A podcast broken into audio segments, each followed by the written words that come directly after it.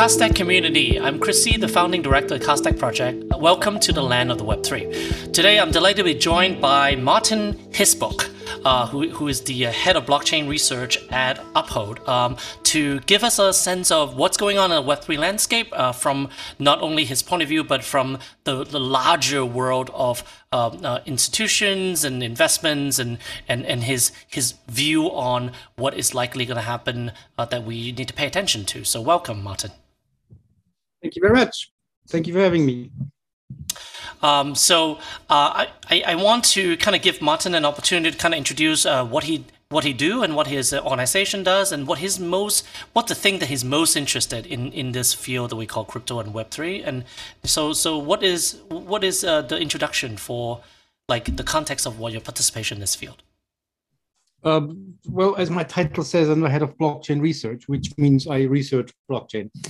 Um, I do, on the one hand, all kinds of research into all sorts of topics that, uh, from the basic technology of blockchain, uh, the different blockchains that exist, um, alternatives to existing blockchains, you know, different proofs, proof of work, of stake, of time, of observable reputation. Um, I do that with an eye on the future. So I'm trying to identify what the next uh, step will be. And I do more hands-on research uh, because I work for Uphold. Uphold is a wallet, custodial wallet, and a crypto asset management company. And uh, for that, different departments come with different requirements. You know, they ask me certain questions that, that my team of researchers has to answer. Mm-hmm. So it's on the one hand very, very abstract, forward thinking research. And on the other hand, it's just heads on answering pragmatic questions that arise every day in the running of a big company like Uphold. Mm, absolutely. So, you know, w- when we talk about research, you know, obviously there is just keeping track of all the things that happens, and and it's like a wave of information hard for any team to really keep track of, you know. And also, there's an aspect of like qualitative versus quantitative.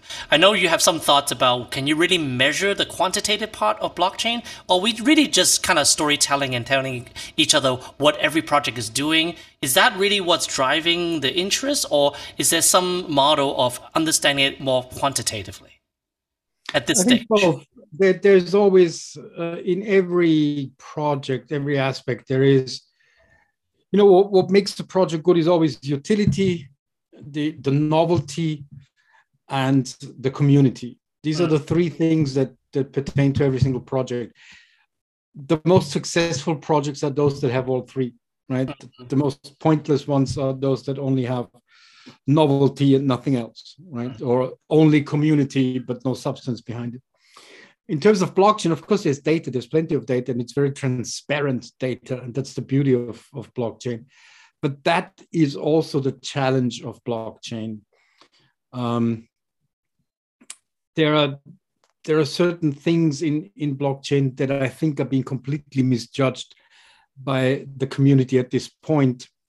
We are in the initial adoption phase. We are in the dream phase. Uh-huh. The same pertains to, to Web3. Web3, for example, to me is the horrible marketing term, is one of these catch all, say nothing terms uh-huh. that the media um, embraces. And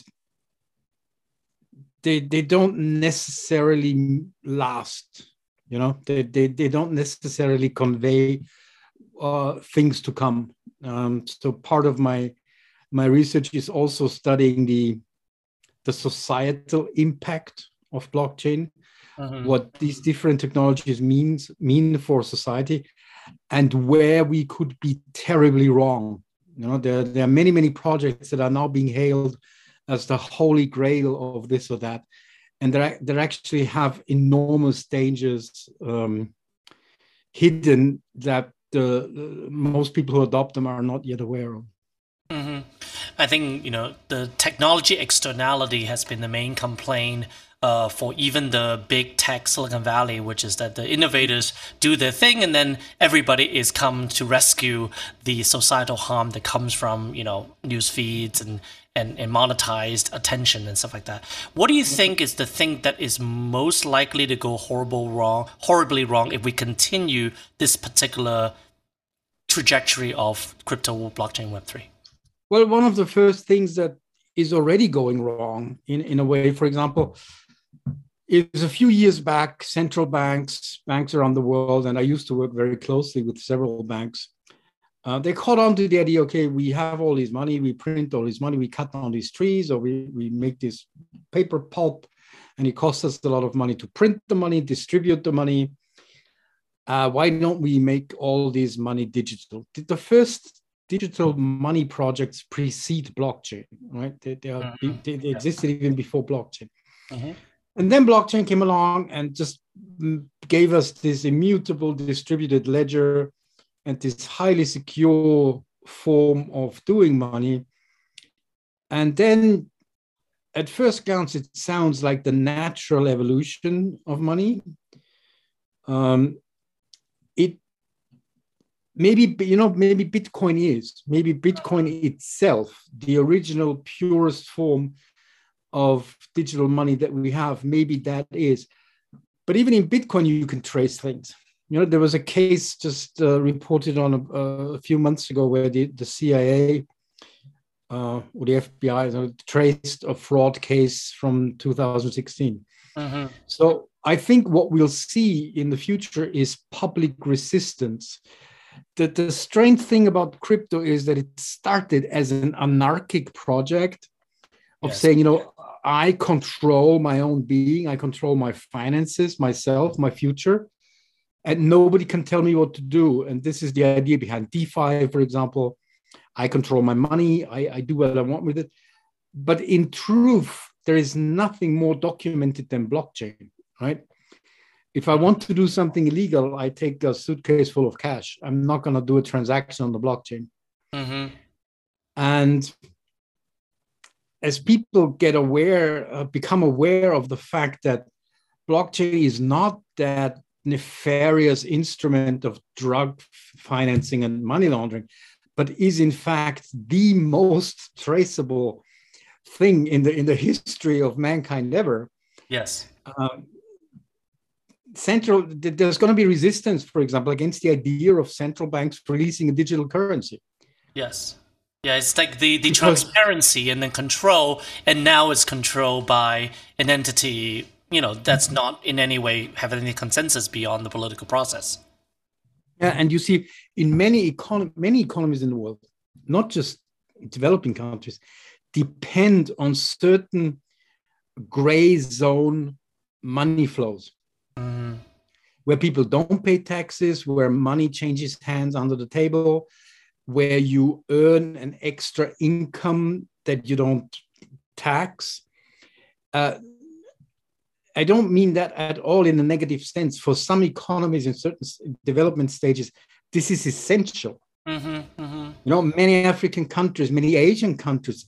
Um, if you look at the Indonesian economy, for example, it would completely collapse without the ability of having untraceable cash transactions. Mm-hmm. Yeah. And even you know, even in in the developed world, in, in Europe or in the States, you have the problem that a large percentage of economic activity depends on cash changing hands. And if that were made traceable, it will complicate things. And if you look at the example of China, China was the first country to introduce the, the digital yuan. Now we have, I don't know, 260 million people transacting in a way that the Communist Party of China can supervise.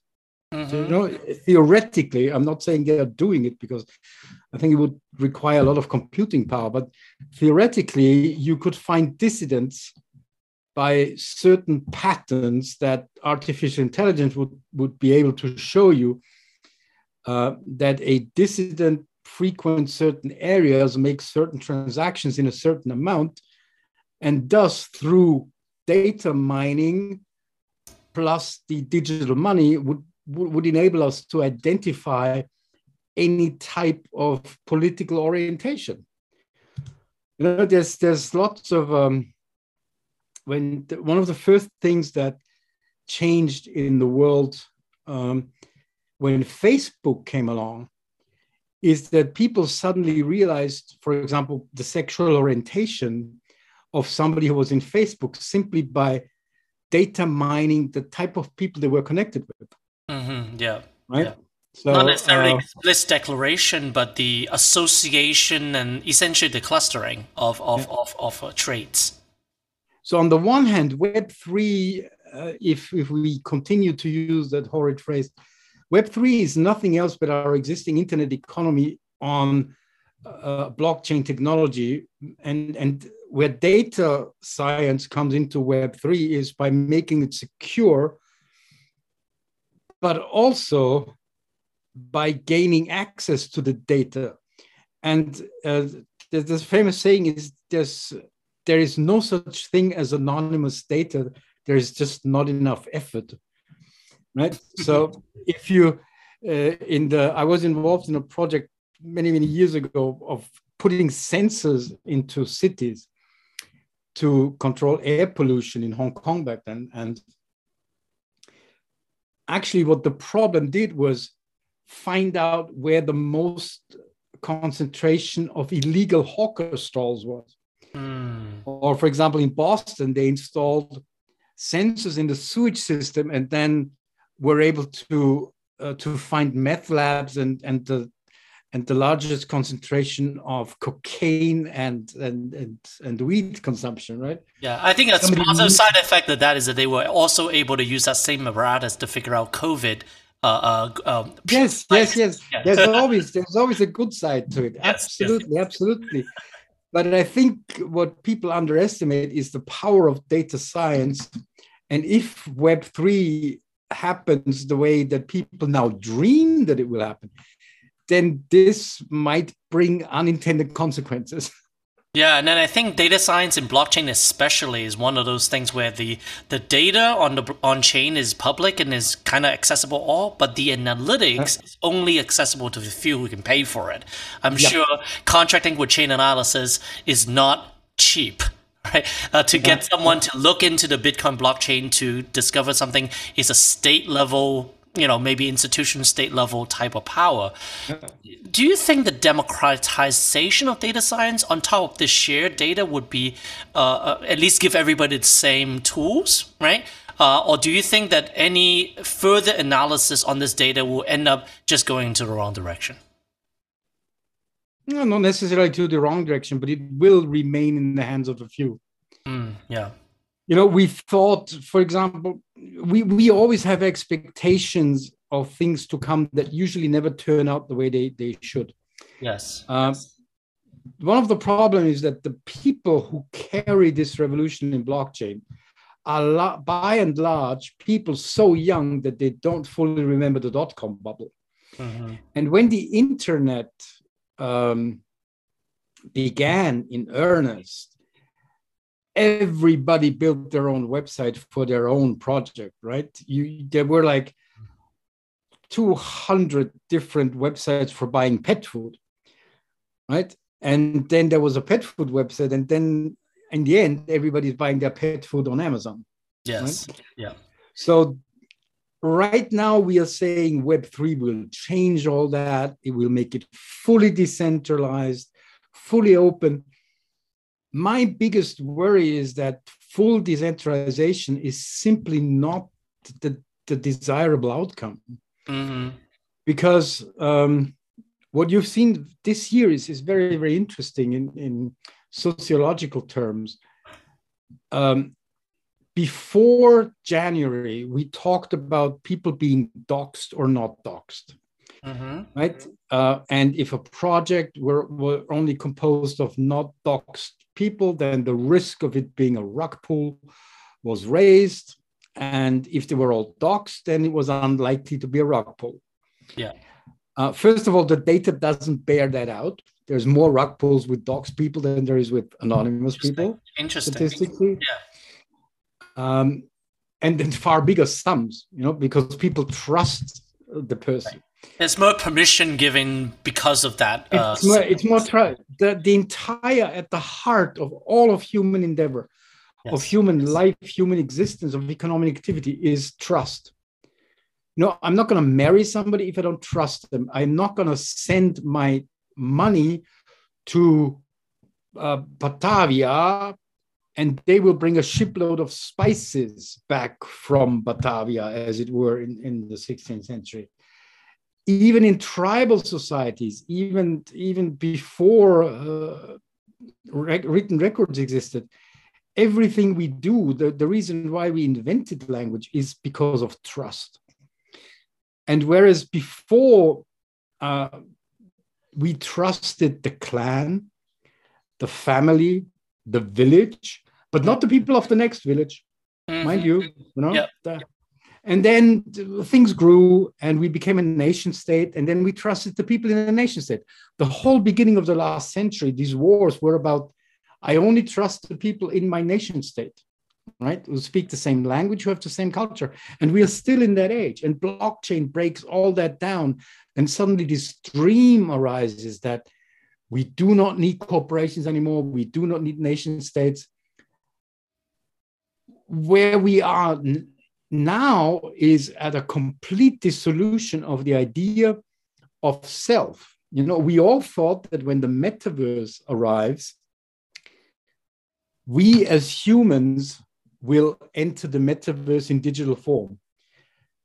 It didn't turn out that way because this uh, the Bored Ape Yacht Club came along and now every single twitter uh, profile is an NFT yes. of a primitive hominid with horrible features, you know, be they stoned, bored, zombie, or whatever. And there is a huge, only last week I came across a project that was uh, governed by a DAO, that itself a huge problem. Um, we are all talking about DAO being the future. Yeah. As of now, the only entity in the world recognizing DAOs in, in legal terms is Wyoming. Yes. Right? Yeah. So that that that alone should give you pause right, for thought. Um, in that DAO, they openly declare, okay, our DAO is made up of seven doxxed people and three NFTs. Mm. That's like saying on the board of my company, there are seven people, two dogs, and one snake. Right. Right. Yeah. So uh, the idea of what self is I've spent a lot of time thinking about this and where this is taking us, because from a traditional legal, societal, socioeconomic perspective, being unknown is the antithesis to trust. Yeah. And just because we have a blockchain doesn't mean we can do without trust in the human behind it. Yeah, and and I think you think about technology of like DAOs, you can go back and say, well, the whole concept of corporation is a technology, right? We don't think about things that was innovation back then as technology, but they were technology then, right? To use legal code to construct this synthetic person we call corporation and allow them to participate in most places is the type of kind of kind of a, a, Lego block that we always play with, just with different technology, whether it's blockchain or parchment paper. Um, so my, my question to you, especially when you talk about trust and DAOs, is convince me that DAOs are not just nation state that's based on clan based, not nation state, maybe even villages based on clan based trust. You know, DAOs are very much groups of people who find some commonalities to come together. Are they decentralized? Are they autonomous? Or are they even organizations? The whole, they're neither. They're, they're neither decentralized nor autonomous nor organizations, not at all. The, the, the word is a complete misnomer. Uh, from, it doesn't matter from which perspective you look at it. Much of what we call decentralized is not decentralized. You know, and the problem is that even the things that are truly decentralized are not without a problem because being in a state of decentralization does not mean that you're in a state of fair distribution. Right. If you look at Bitcoin, for example, if you talk to Bitcoin maxis, and I fully subscribe to that, it is truly, uh, as it stands, the only neutral a project doesn't have a governing authority in a traditional legal sense. Mm-hmm. Yeah. But if you let that run, the Bitcoin incentivizes only the creators of the asset, namely the miners. Yes. Right. So the bigger the miners, the bigger the power. the miners have now become stock listed, ent- uh, stock exchange listed entities. Mm-hmm. Right? A stock exchange listed entity has uh, earnings guidance, it has all the other accoutrements of a, of a traditional stock company. So we end up having direct or indirectly, we having traditional finance instrument, namely the company limited by shares, yes, controlling the activities of the completely decentralized blockchain network in a sense and right. nobody else in the in in the bitcoin network is incentivized to do anything right if you if i offer a node if i promote bitcoin there's no incentivization other than the miner itself mm-hmm. yeah and that, that in the long run might be a huge problem mm-hmm you know, because we are running out of Bitcoin. Obviously, there's only 21 million, and let's say there's only a thousand left. Who is going to mine the last thousand? Right? It's going to yeah. be the the fastest, biggest mining operation left on Earth. Uh-huh. And on the way there, we're going to see much more centralization. So even the most decentralized entity you can think of is not truly decentralized. Is there have been numerous money, money, is it because capital likes to pull together the same way water like to run down the gravity and pull in in local minima zones? Is it just nothing you can do when you get capital involved? That capitalism in some form and you know mm. corporation is the best structure, the most reliable structure that emerges, get invented every single time. Is it because of the nature of money that because no. Web three is money or?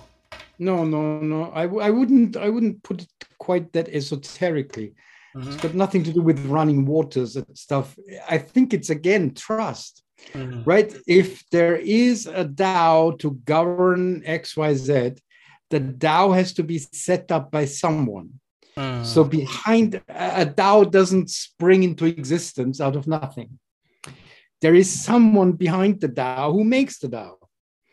And they they may remain anonymous they may forever be undoxed. There may never be a natural persona acting on behalf of the DAO, or not even a legal persona. But the DAO has to come into existence through human action.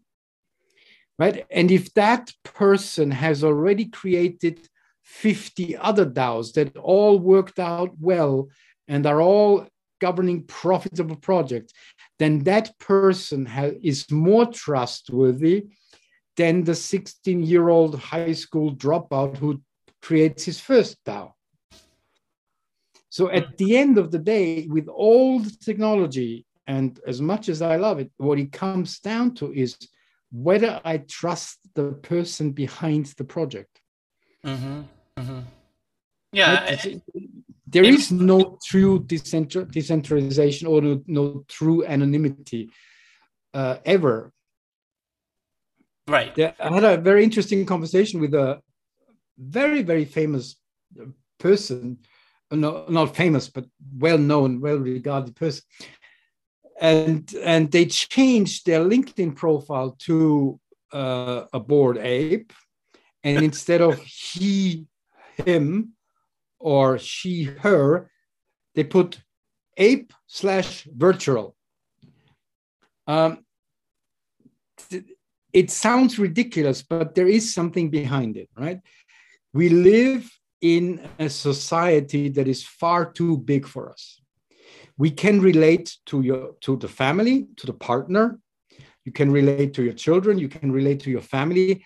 That is as far as the eye can see, as far as the heart can hold. These are the people in your immediate vicinity uh, that are dear to you and that you trust or care for.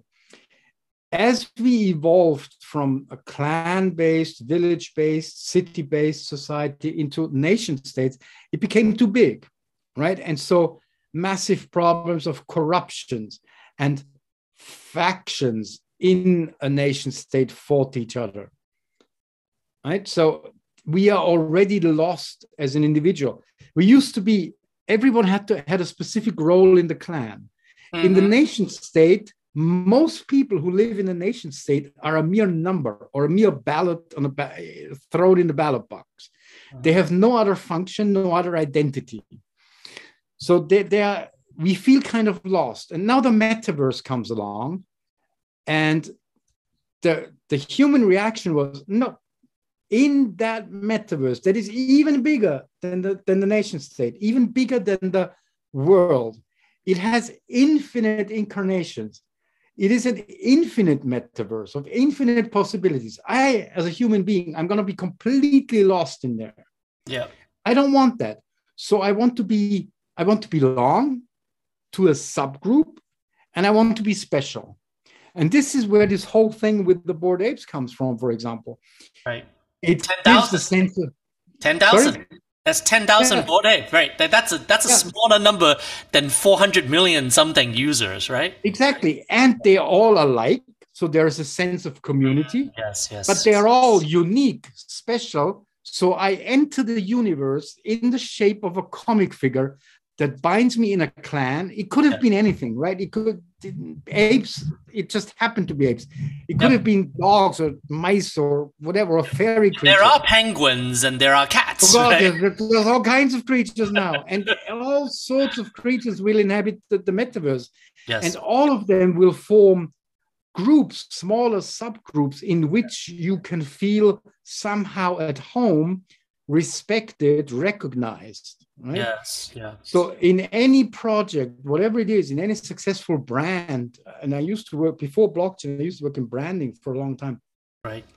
at the heart of every brand is always these two things first the uniqueness and the community and after that you look at the quality and utility right Yeah.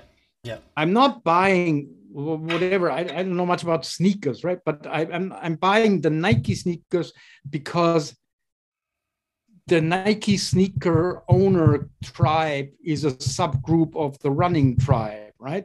Yep. And within that, I want to have these unique sneakers because then I have uniqueness. So, community uniqueness. At no point in the purchase decision of these sneakers have I ever examined if these sneakers are good, well made, made without slave labor, in without pollution or whatever right? Yeah. So it's, it's always about community and uniqueness that comes first. And that same thing is happening in the metaverse. Yeah, and then and, and it's kind of an accidental discovery through these kind of uh, uh, CryptoPunks that like you know these numbers of 10k is just the right amount to be inclusive and exciting, but unique and and I love your word clan or tribe, right? Like those are words that we we used to use in Web 2.0 describing communities, and now you know we're recognizing that the human system, the human mind, the least evolved things is there's not we been have not evolved at all. not we evolved. right? The iPhone has evolved more since iPhone 1 to 13 Pro Than the human than the mind. human mind has. Yes. Absolutely, absolutely. We are still clubbing each other to death, unfortunately, from clan to clan, and we are still stealing each other's crop and ruining each other's lives. Yeah. Nothing has evolved, and the same is going, going on in the metaverse, right?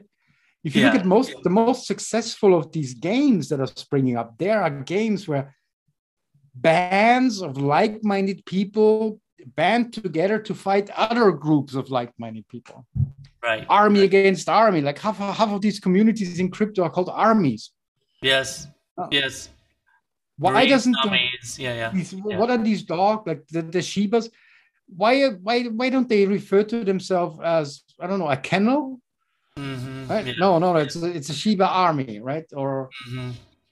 you know, all of them have positive sounding, home giving, sense of belonging, bestowing entities. Right? Yeah. Whether it's an army or a community or a club or a tribe or whatever. Yeah. And that, I think the, the human yearn for belonging, especially in the current landscape of Facebook and Netflix, you are literally a number. When you say that in a nation state, you're just a vote, well, for, to Facebook, I'm just a monetization ID. Right? Um, and so this idea, the Web3 is smaller community and the creation tool for these new boundaries, badges, shields, and, and signals are easier to do than to create another Facebook. I think it's a powerful uh, kind of tool to make new communities. But I agree with you.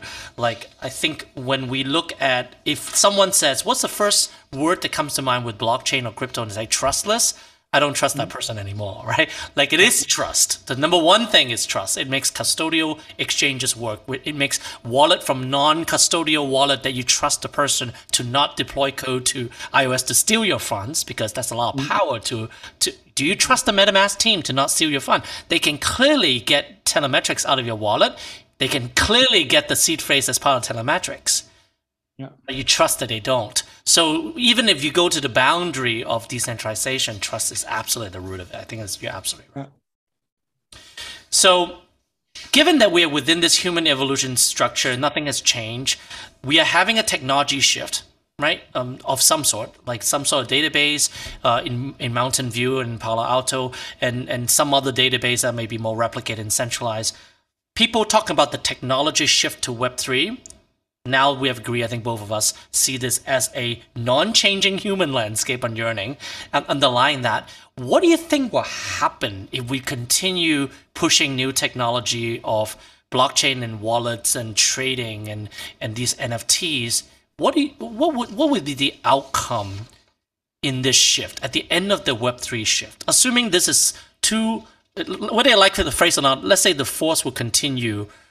Um, what what would be the likely short-term outcome, not medium term. The, the biggest dream hype of the internet when it came into existence was before the dot-com crash in 2001 all the excitement all the high aspirations that now a large number of people who run some of these crypto projects in very high positions don't remember Right? Mm-hmm. They were born, they were they were toddlers when this happened. Uh-huh. And I, unfortunately, I'm old enough to remember all that. I, I, ran the first internet service provider in Taiwan when I was in my 20s. Mm. And the the hype, this everybody could, there was HTML code that was just marvelous. You know, I was I was there when HTML was 1.0 was there. Yeah. We just hand we we were handwriting HTML yeah. code. Can you imagine? With the marquee and blink tag, just for oh, extra. Oh, yes, yes, yes, yes, yes. I remember the first websites I not built, I just wrote them. You know. Yeah. yeah. And all of that happened way before Facebook and Google. I think we are now way before the dot com bubble. Mm if I look at the future of blockchain, I think the real winners who may or may not take the dream of Web3 away from us haven't been born yet. Mm. I think there are technologies out there that I'm observing that are so powerful, yet as yet completely ignored.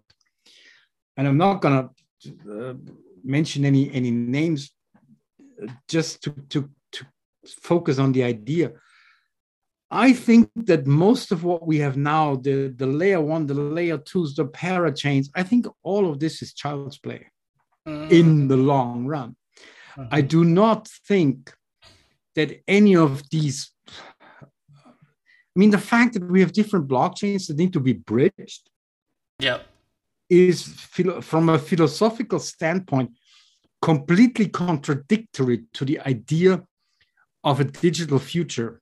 You know i do not want to need to remember if i bought that stuff on solana or on avax or on on, on polkadot. Yeah. And it is unwieldy as a user right? You cannot expect the average user with no technical knowledge to make a decision whether Polkadot is better than Avalanche or, or whatever. Right. Just dropping names here by random. Yeah. So then came along companies like Apple, like Google, like Facebook, who dominate, who, who all still do dominate their respective fields by not by being innovative, You know, every every branding seminar I've ever been to, people tell me Apple is the most innovative company in the world. It's not. It's the it's the company that makes the things easier to use. It's it's the best in making things easy, not in innovating. Mm-hmm. And and Facebook and and uh, and Instagram brought with them a kind of usability and, and, and user experience that is way better than anything we have now. Yeah, I think that the current dApps look more like MySpace, and you just wonder what would be. Oh, you know, like not even way, way before, not, no, way before MySpace. We're like a rudimentary website, you know, right. in black and white. I think we are, we have a long way to go before we reach a kind of blockchain world and Web3 is nothing to get excited about. Mm. Web3 is nothing but what we already have, but running with more blockchain technology, being more secure, being safer, but therefore also making a huge trade off in terms of privacy. Mm-hmm. Yeah. Right. We still have not solved the problem of privacy. Yeah. Because life on Earth is not private. Everyone has a claim on you. Your friends have a claim on your identity. The police have a claim on your identity. The government has a claim on your identity. Everyone wants to know your identity, right? We have names for that reason uh, to establish an identity, right? We give each other names so that we can refer to a person's identity by a handle. At the very end of that is not to, not to get too abstract. It's like the Borg. You know what is what is that Star Trek or Star something? Mm-hmm. The idea of the hive mind, where mm-hmm. the self disappears into uh, a collection of entities without an identity. Maybe we will get there sooner than we think. Mm. Maybe um, I've had some interesting philosophical conversations about DAOs. If in a in a governing system called a DAO, there can be humans, but also machines, and also NFTs that represent whatever is behind the NFT and that we don't know. And we accept the participation of non-human entities in uh, a societal uh, a system with a societal function then we are beginning to scratch at the at the very essence of what it means to be a human person mm-hmm. and i think this is the end of the, the metaverse now it's that's that's not a metaverse experience I mean, games like in the sandbox is Axie Infinity. That's that's a that's that's that's Pac-Man, right? Mm. Yeah, that's even, even Pac-Man is to Halo yeah, even Halo is Pac-Man, right? Because if you think even about the Halo is Pac-Man of AAA games, they are either RPG of a certain types of spreadsheet updating through 3D avatar, or they are yeah. particular type of shooters with a type of aiming kind of proximity function. So the truth is, the genre of game, and and, and Satya talked about like metaverse. Is like, well, we, we we make Xbox, we know everything that happens in games, and that's the metaverse. I don't disagree with it, other than the fact that none of it, the fact that it's 3 3D doesn't mean anything right but it's, it's exactly. it, the mechanics are so basic that that it is really not emergent I, I i love this idea that humans and and these kind of uh, um, agents work in conjunction so there's this thing about how what if DAOs is not about human voting to approve something, but something will be approved unless you organize the human to stop the automated bot who will approve it. So that this idea that the hive mind, which is data science on top of actions and conversations, essentially becomes a second order function to control yep. the flow. Then human can be human and machine will follow that human. Hopefully that algorithm is open source and running on open machinery and not privately running in a chain analytic data center that is some i'm a big big believer that if we're going to do data science on blockchain the data science is to be open yes yeah i agree um, i think the only way to go forward is, is with open source as we already have. We already can do that. What we don't have is the gen, the fully grown generation of people who understand data science enough. Mm. I mean, in in in your immediate so social environment, if you maybe it's different for you, but in my uh, in my circle of friends and acquaintances, I am the odd one out. Mm. You know, I am the head of blockchain research, and people go like, "What? you do what? I mean, like, bit, you trade Bitcoin?" I said, "No, I don't trade Bitcoin." Yeah. also, it's it's. Uh, you count bitcoins. It's 19 million now. it's 19 I, do million. I do quantitative research on figuring out how many bitcoin. That's the only metric. I, I just count the ones in my wallet. There's not much there. Yeah, no. I, I think, as always, any technological revolution is carried by people who are too young, too enthusiastic, and too driven by dreams and aspiration to realize the dangers hidden mm-hmm. behind it, right? Yeah. And and that is the natural state. Every big revolution was carried by the by, by the dumb 19 and 20 year olds, right? Yeah. And that's the way it's supposed to be, right? Because people of yeah. my generation, we can't be bothered. We can't be asked to get out of bed and do a revolution, right? Right, right. and you know too much, you know that there's no good outcome coming from being part of the revolution, right? Like revolution. Exactly. You sit on the sidelines, sip your tea, say, right. fight it up, boys. Yes. No, I, I, I think the the you know, I, am I'm, I'm quite involved in the uh, world of data science, and I'm personally an alumni at Columbia, and they have a data science institute I'm, that I'm, I'm a patron of. And it is very, very basic right now. I think this idea of data science, as you know, is limited mostly by availability of data. You ask any person who actually do data science, it's like, I can't get the data to analyze. Um, and the side effect, and I, I think the privacy thing, Zooko, the only person really pushing for privacy, is not one of these people who are you know 19 he's been around for all these things and he can see the risk of it. And he's been insisting and drumming the uh, the table is like privacy we cannot have decentralized of privacy which i agree with. We need to get people to use it without them knowing it the same way we get finally be able to get people to do encrypted messaging without them knowing it. But it takes some time to do that. I'm personally quite um, hopeful that the t- privacy technology get easy enough that it becomes like SSL certificate. It just becomes easy enough that encryption is by default and privacy is by default. There's going to be a big time to do it. But I do believe that the data science explosion will happen when the data that you need to analyze and build, judge, and help inform is more available than if you're Google, than only if you're in Google. The reason why AI researcher work for Google is because they're the only one with the data right? But blockchain yeah. does democratize data with some privacy, with a lot of privacy risk. But I think this general orientation that getting data becomes easier, like I can just download the Bitcoin blockchain and start mining, that's not a bad, you know, statistic 101 or machine learning 101 exercise for person learning chain analysis, right?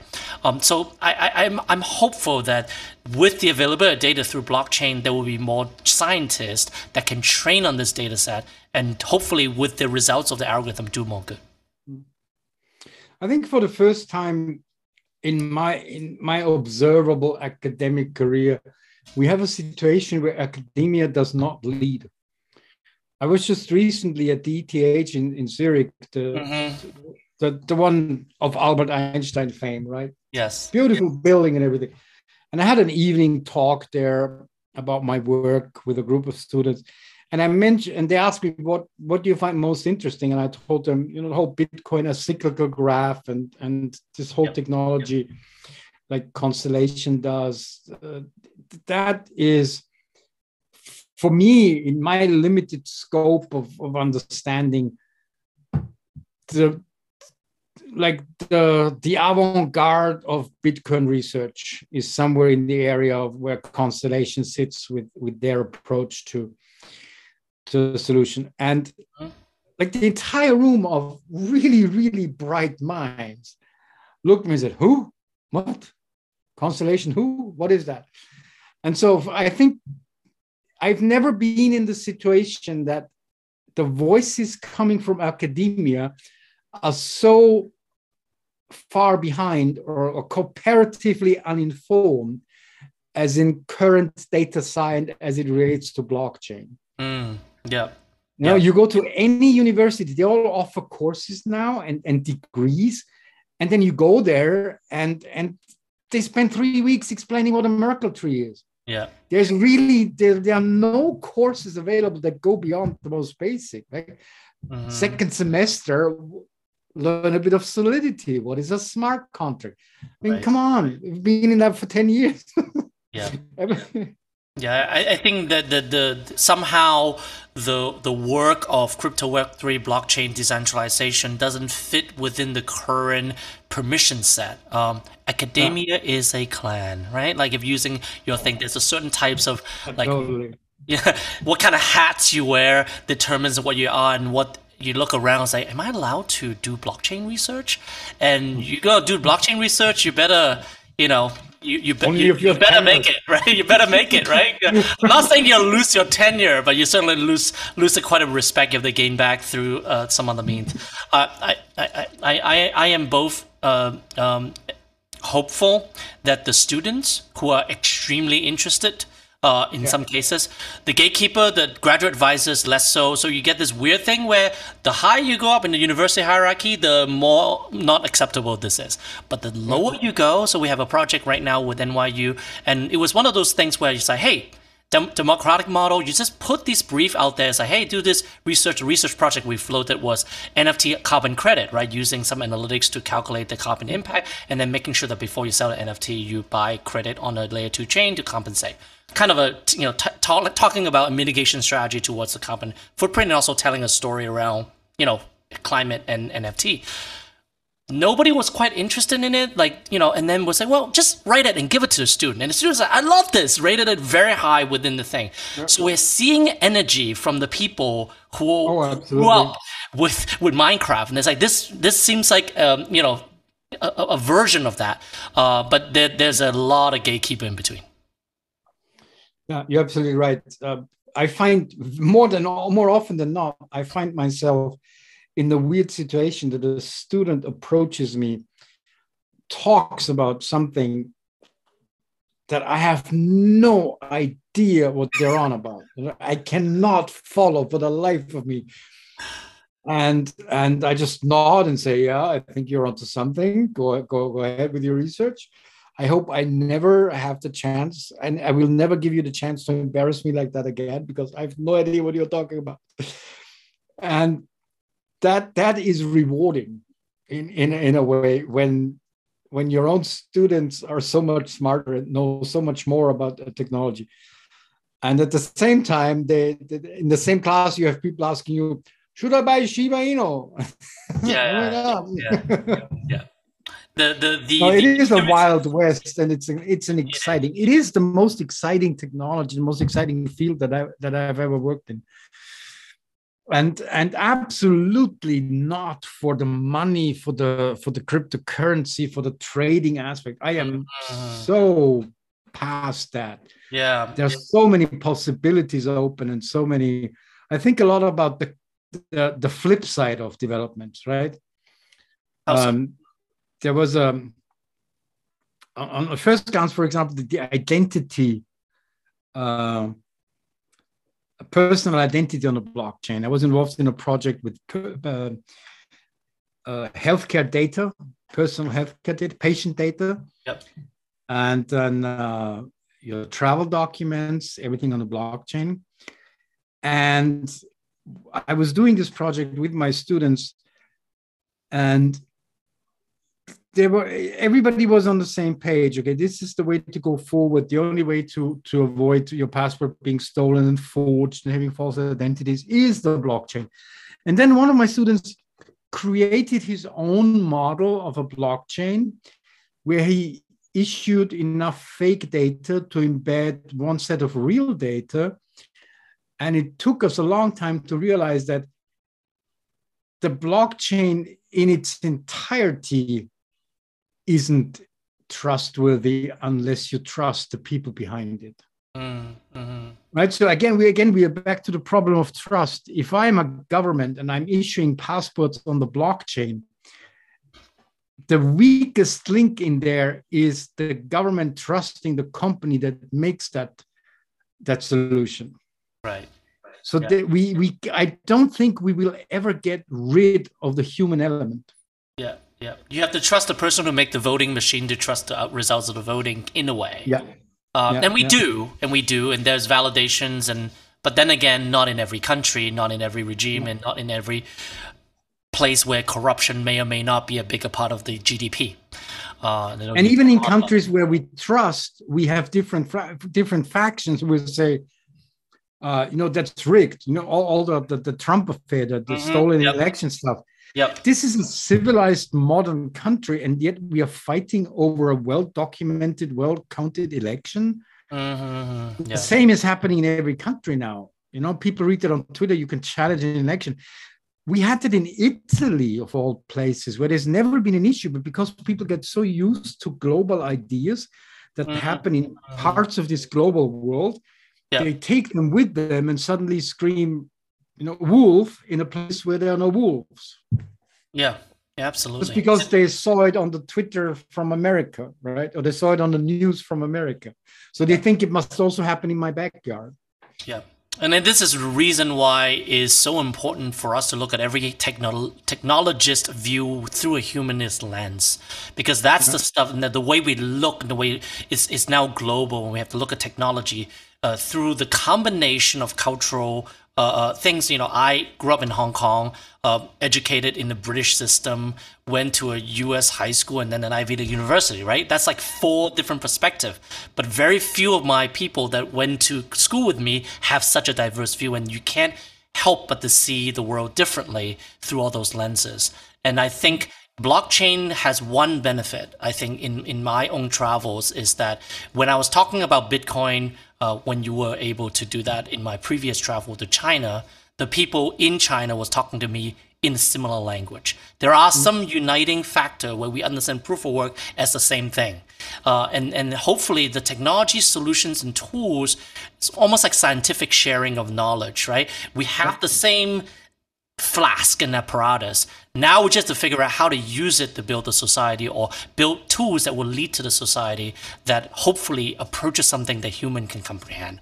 That human scale idea is brilliant. I think we have to make sure the technology we build in Web3 break down this size, this growth based, massive FANG empire into smaller parts. And hopefully we're seeing that, right? DAOs, there are more DAOs than there are uh, uh, the, the, in social network that is already a thing. But but there's a, just tremendous amount of democratization of technology tools to create DAOs. Um, and, and, and I think a lot of the work that we're doing at Cardstack is about how do you democratize, democratize the software so that there's you're less relying on the person setting up the account and you can kind of use this you know shared key and structure to be the owner of these accounts. And that is really hard to do. It's very hard to have a dao own a salesforce.com account or discord mm-hmm. account. There's always going to be delegation of executive who has the min key in their email address. So could we extend the key management of web3 to hopefully a replica or replacement of Web2 tools that fit within that model. And that's the work we do in Cardstack. But I do believe that the, the, the, the, technology is only a tool. And at the end of the day, we can only build the society we can imagine. We must not underestimate also the, the law, right? We, uh, we live in human societies based on the rule of law. Yes. And the law does not yet recognize any technical entity that's true. There's this famous thread going through science fiction of whether a robot is has a personality and the whole Asimov thought. We we've gone beyond that. We now have to ask ourselves at one point, at what point in the future is somebody going to ask to marry his bored ape? Mm-hmm. Yep. Right? When do we bestow entity onto a technological concept? Yep. That's yeah. And as of now, there's no, I talked to several law professors over the last year about the concept of DAO, and they just, they fully understand what it is, but they see absolutely no way to unite this with the law as it stands. Mm-hmm. Yeah. You know, I work I work at Uphold with securities. We also do you know traditional finance securities, and most of the work of our compliance department consists in answering the question is this considered a security according to a securities act that is almost 100 years old? Yes almost yeah. You know yeah. we are trying to unite the most advanced blockchain technology with a 100 year old law wrap your head wrap your head around that. That Absolutely. is copyright the same thing. They've decided that ai generated artwork that does not have a human behind that ai algorithm claiming as a work cannot register a copyright. Because copyright is for the protection of the livelihood of the human creator. That's the intent. So there's a there, so so there's going to be a tremendous amount of friction i think more so than even people who are in the legal field trying to write briefs and stuff like that uh, we have a long way to go to unite and you know the thing about law like language is that you know eventually it models the accepted usage. You use the word and it becomes in a dictionary. My hope is that we do something with DAOs, NFT, Web3, crypto, and privacy and AI, and then hopefully some some good uh, policy right maker follow the contour of the creation and write a law to match it. But at this right right now, oh my God, what a what a clash of of uh, of legacies. I got I got started with blockchain in 2012 in, in Hong Kong actually, Hong Kong and Taiwan. And I think it's very telling that many of my friends who sort of were the earliest adopters of, of, of Bitcoin have by now retired mm. in, in, in places like Bali, and all they do is go fishing and drink beer on the beach. Right, right. I think this itself is very informative about how much we, we value technology. It's very, very interesting for a while, but at one point, you want to return to your human self. And yeah, yeah. after all, we are still caught in these bodies, and these bodies have to feel comfortable. Yes. And once you reach a certain age, they are not that comfortable anymore running four miles a day. And and you know, to pulling the grind in, in, in Manhattan. And, and all you want to do is get out in the countryside and play some golf and feed the ducks, as my colleague Martin said. Yeah.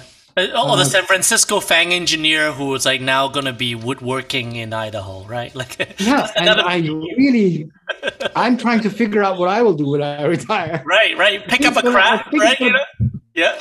I'll yeah. Bali. I'm going to teach myself diving and fishing yes. in Bali or something. Yes, spear fishing, right? Like it's very visceral, right? yeah, yeah, something like that. so, um, on that note, thank you so much for your insight. I think I think uh, we've touched on topics that most blockchain webinar and podcast and fire chat that doesn't talk, talk about. But I, I think you revealed a very important uh, um, kind of possibility space, both bad and good. Uh, but you know, at the end of the day, it's a human experience, and we live in our bodies. And metaverse of Web three, we need to connect with each other. And uh, you know, the technology has not been invented. Hopefully, some kids who is listening to the right, right now in between his Roblox session is going to give us, show us the way. Absolutely, I think I think we we there are exciting times to come for all of us. Yes, I hope I hope it turns out well. I hope this revolution turns out well and doesn't fizzle like many others. Yeah, so uh, you know, my hope is that you know there is enough energy and enough capital and enough ability to pay the bills to give people enough time to iterate to find something. And and there are so many much more pressing problems than blockchain. I work with with children in Indonesia and and India I work with poverty alleviation programs and and and uh, home for abandoned children from from domestic workers from the Philippines and stuff. There is so much human suffering still going on. Mm-hmm. We shouldn't all obsess about the price of Dogecoin, right? it sometimes feels obscene. Yes. It turned to when when the war in Ukraine broke out, and I had to write my weekly research note for the company. I said, yeah. No, fuck it. I'm not going to write about crypto stuff now when there's people dying 450 kilometers to the east of mine. Yeah. And let's not forget the human element in all of this, I think. Absolutely. Let's let's put this in context. Put, put that yet on the blockchain. Yes, and I don't know if it does anything else if we do it in blockchain and and then the mechan- mechanism of technology uh, is is an it's, it's certainly only in support of the lived experience and all we can remember is how we live. So thank you so much for enlightening well us today uh, and thank uh, you for having me. and thank you uh, for the community uh, um, uh, to, to join us today. And until next time have a good day. Goodbye. Thank you